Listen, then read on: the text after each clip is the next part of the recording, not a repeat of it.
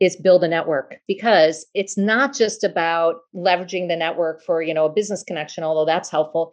It's having people that you trust that you can bounce things off of and also having people that are going to push you out of your comfort zone and challenge you in a way that sparks your curiosity do you want to learn effective ways to build relationships, generate sales, and grow your business from successful entrepreneurs, startups, and CEOs without listening to a long, long, long interview? If so, you've come to the right place. Gresham Harkless values your time and is ready to share with you precisely the information you're in search of. This is the I Am CEO podcast. Hello, hello, hello. This is Gresh from the I Am CEO podcast, and I have a very special guest on the show today. I have Lynn Power of Masami. Lynn, it's great to have you on the show. Thank you so much, and it's really great to be here. Yes, super excited to have you on. And before we jumped into the interview, I want to read a little bit more about Lynn so you can hear about all the awesome things that she's doing. And Lynn is a longtime advertising executive, formerly CEO of J. Walter Thompson NY, turned entrepreneur.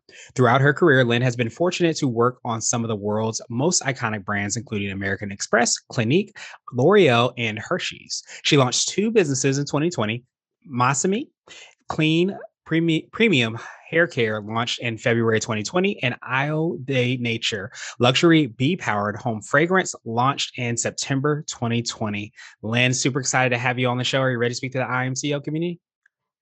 I am. Lots to talk about, I'm sure. Yes, absolutely. You've been doing lots and lots of awesome things. So, I guess to kind of kick everything off, I wanted to rewind the clock a little bit, hear a little bit more on how you got started, what I call your CEO story. Sure. Do you want to go all the way back to the beginning? Sure. Like, yeah, absolutely. Okay. Cause I think, you know, like many people, I didn't set out to be a CEO. It wasn't like that was my career goal, although there are some people I know that do have that as, as a goal. Um, and in fact, I didn't even really plan on getting into advertising. I wanted to go into the FBI. Um, I was actually a criminal justice English double major in oh, college, oh, yes. which I know sounds strange because they don't even go together but um, I I really want. I just was interested in in the whole. I don't know the whole crime solving thing, right? Um, mm-hmm. Which I've realized is not so different than advertising or being an entrepreneur because it's solving problems, and that's kind of what I guess I I was sparking to, but I didn't know it then. Um, but at the time I graduated um, college, there was a hiring freeze. This was back in the late 80s because I'm old. And um, I ended up getting a job in advertising, just fell into it. I started as a receptionist, and that's actually a great way to start. I know sometimes people are, they don't want to start in a position that feels, you know, below their college education. But to be honest, you get to see and hear everything and you get to absorb the culture and the business in in a very visceral way. And um, so that's what i did. And and i and i really loved the idea of using creativity to solve business problems. So back back to my problem solving. And um, once i kind of realized that this is a really good place for me to be a good career to be in then i kind of worked my way up. You know i i um, good or bad the ad industry kind of rewards people for jumping around. You almost have to if you want to promote, get promoted and kind of, you know, elevate yourself in your career. So if you're somebody who's willing to kind of take a leap and go to that next job, which I was, um, then you can you can set yourself up pretty well. Um, and I spent a couple years in Chicago. Then I moved to New York. I was actually dating my now husband, who I met in advertising and um, we thought we'd be in New York for just a couple years, and it ended up being like 25 years. Wow. Yeah, and so I just I I you know I I came to New York. I worked at an agency that was not very creative, and I decided I want to go to more creative agency, and then I ended up going to another agency that I was at for almost 10 years, and I worked on on Gillette. Um, when launched a bunch of their brands, which was really fun. And then I went and worked on L'Oreal with celebrities, which was fun. And then um, I ran a small agency called Arnold, and then I I ended up being the CEO of J. Walter Thompson New York. So that was all great. But I think what ultimately happened was back it was 2018, I kind of had this realization that like, okay, maybe maybe I need to take control of my own destiny and not work for other people. And that was what sparked me to become an entrepreneur. Nice. Well, I, I, definitely appreciate you, you know, sharing that story and, and, you know, everything that you've been able to do to get to where you are now. I was not a double major, but I was an English major and a minor in criminal justice. So I, I love that oh. uh, perspective on it. So I, you're speaking my language. I absolutely appreciate that. And, and, you know, especially understanding, and I didn't even think of it like being able to kind of solve problems, which I think is at the core of a lot of leadership, but definitely of entrepreneurship. Okay, you're the first person I've met who has their wires crossed in their brain like I do. So I love yes. that. yes, like I said, I said, like I said, even before I hit the record button, you're in the right place. And even before we knew that, I think that is something that's pretty awesome because I don't hear that a lot either. So I wanted to drill down more and hear a little bit more on how you're serving your clients. Could you tell us a little bit more about your business, how you're making that impact and, and your businesses and how you're making that impact for the clients that you work? My focus is really on my customers um, and making products that are good for you and good for the environment. And a lot of big companies that I've worked with in the past have a really hard time doing that. It sounds so simple and so basic. Like, of course, you want products that are good for you and good for the environment. But a lot of legacy companies have these systems and supply chains set up in a way that just doesn't um, lend itself to that very easily. And it's easier for a small company like me, like a startup, to kind of just set it up right from the beginning in some degree, you know, just to some level. So um, that's really been my my customer, if you want to think of it that way, or my client has been my customers who who I want to deliver, you know, these high performing products that are that are good as well. And when they love the products, that makes me really happy because then I feel like I've done my job. You know, it's still early days. You know, I'm I'm in I'm in the luxury space. I have two two brands, as you mentioned. One is in the clean premium hair care, clean beauty. And this again to me is a little bit of a head scratcher because I worked in beauty for years, and most mm-hmm. of the things I worked on were not clean, meaning they had toxic ingredients in them, the brands I worked on. But these days, people know that and they're very tuned into what's in the product, what um, ingredients are good for you or bad for you, whatever. And so the fact that like there still are all these products on the market that have toxic stuff in them is kind of mind boggling to me that that's okay. So it's taking a long time to really kind of turn the tide and get to the point where the majority of products are actually good for you. But it's happening just slower than I think anyone le- like I would like. And then same with I'm, I have a luxury candle business and we created a product that's cleaner burning that doesn't have toxic fumes. And that again doesn't seem like it should be rocket science but yet a lot of the products on the market are still not great. So go figure, you know? It's still expensive to make um, products that are good for you, unfortunately, because the supply chain is set up in a way where we don't get the volume discounts and the advantages of being able to put those ingredients in our product in the same way that a big manufacturer can at the cost that they can do it. So I think that's part of it too, is the, the cost hasn't come down to a point where where consumers you know feel that they can just it's an easier trade-off i guess. And then of course there's the new coke phenomenon right? Like god mm. forbid pantene changed their formula and people didn't like it. You know what i mean? Yeah.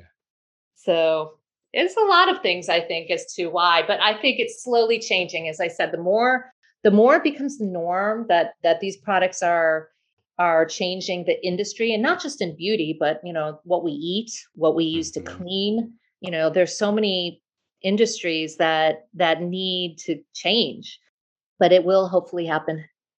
Yeah I definitely agree with you there. And I almost wonder, and this, you know, is where we'll definitely see over the next maybe five to 10 years, you know, just the, especially the impact of these past, you know, couple years um, and how that has changed and disrupted a lot of habits and wonder if that will be a result of people making maybe a stronger shift and leading to, you know, even more change, maybe not necessarily today, um, but in, you know, in the future, we start to see those, um, those opportunities come, come about from that. And so I wanted to ask you now for what I call your secret sauce. And this could be for yourself individually, the businesses, or a combination of both. But what do you feel kind of sets you apart and makes you unique? Uh, okay, I, I'm I'm actually an introvert at heart. and people always tell me I'm not, and I'm like, no, trust me, I I am. Um, but what I've what I've learned to do is to pretend to be an extrovert. And what I mean by that is one of the best things you can do in business, whether you're an entrepreneur, whether you're in the corporate world, or whether you're transitioning, is build a network. Because it's not just about leveraging the network for you know a business connection although that's helpful. It's having people that you trust that you can bounce things off of and also having people that are going to push you out of your comfort zone and challenge you in a way that sparks your curiosity because if you have a network that's outside of just like like say advertising people you know which was my old network you know hopefully you'll find that there are people that are going to be teaching you things and and and you're going to always be learning. And i think that to me is one of the best sort of secret sauces you can have is being curious. But but to be curious it's like sometimes you need the prompts that makes mm-hmm. sense like you need yeah. you need things to evoke your curiosity and spark your curiosity and so like i've during covid i've joined a couple of um, virtual meetups one is called Lunchclub mm. i don't know if you know it but it's yes. free to join and they match you with different people in business. It's not a dating app. I'll just put that out there. it's all about business, but you get to meet people that you wouldn't normally meet because they're not in your normal world, right? So right. that's been really enjoyable for me because sometimes, you know, you can connect the dots in really interesting ways. Um, so that one, and there's another platform I like too called Currnt, C U R R N T, which is about subject matter experts talking about different challenges or issues. And every time I do a panel on there, I learn stuff. And that's another one. It's not only free to join, they actually pay you points, which you can cash in for your participation. So it's like, these are just, I'm just suggesting some tools for people that don't know where to start. You know, it's like, okay, that sounds good, like build a network, but how do I start? Well, these are two easy, great ways to do it. And you can manage them on your schedule and and take on as many meetings or not as you want, as you're up for, you know? Yeah, I absolutely love that. I love that, you know, that that that secret sauce and understanding like how you've been able to kind of, you know, develop, you know, that that network that you that you mentioned as well too. So um I wanted to ask you now for what I call a CEO nugget. So this is a little bit more of a word of wisdom or piece of advice. Uh, you might have already touched on this, but it might be something if you were to hop into a time machine, you might tell your younger business self. Well, I would say don't wait to get noticed that you're doing a good job or that um, uh, somebody's going to just wave their magic wand and put you into a role that you're really excited about. You have to make it known. You have to tell people what you want and what your expectations are. And then if you're not delivering, you have to ask for help. You have to ask for feedback. Yeah, absolutely. I think the saying that was coming to my mind is kind of quote unquote squeaky wheel gets the oil. I do think women are are really well suited to embrace, you know, some of our our sort of more natural skills and and leverage those in a in a leadership role but the trick is you got to make that leap to a, re- a, leadership role and you have to make people know that you want a leadership role right. otherwise you know you can you can practice it on your own but yeah will have as much impact potentially. So no, I, I, appreciate you expounding upon that a little bit more. So that, kind of you know touches on what I was going to ask you now for, which is kind of like the definition of what it means to be a CEO. Um, we're hoping to have different quote unquote CEOs on this show. So Lynn, what does being a CEO mean to you?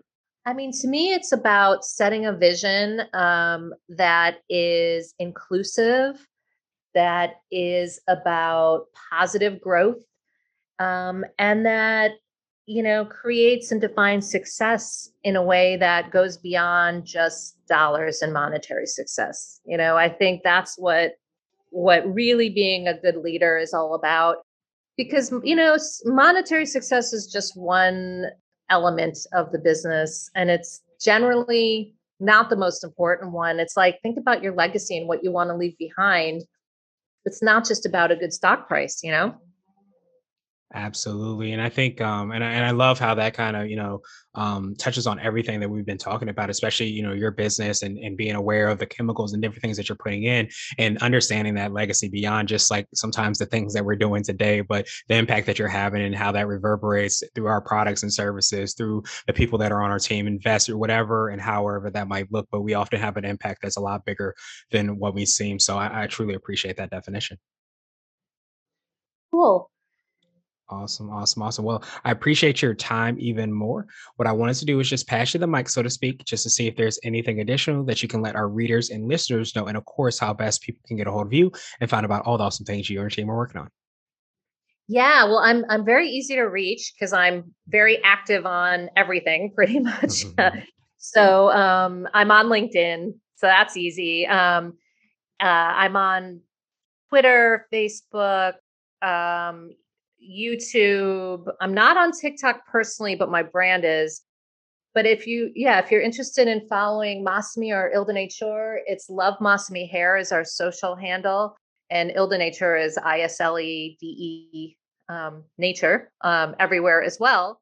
Awesome, awesome, awesome. Well, I truly appreciate you, Lynn. We will definitely have the links and information in the show notes as well, too, so that everybody can follow up with you. Thank you so much again, Lynn. Truly appreciate you, and I hope you have a phenomenal rest of the day. Oh, thank you so much. It was really fun and appreciate being on. Thanks.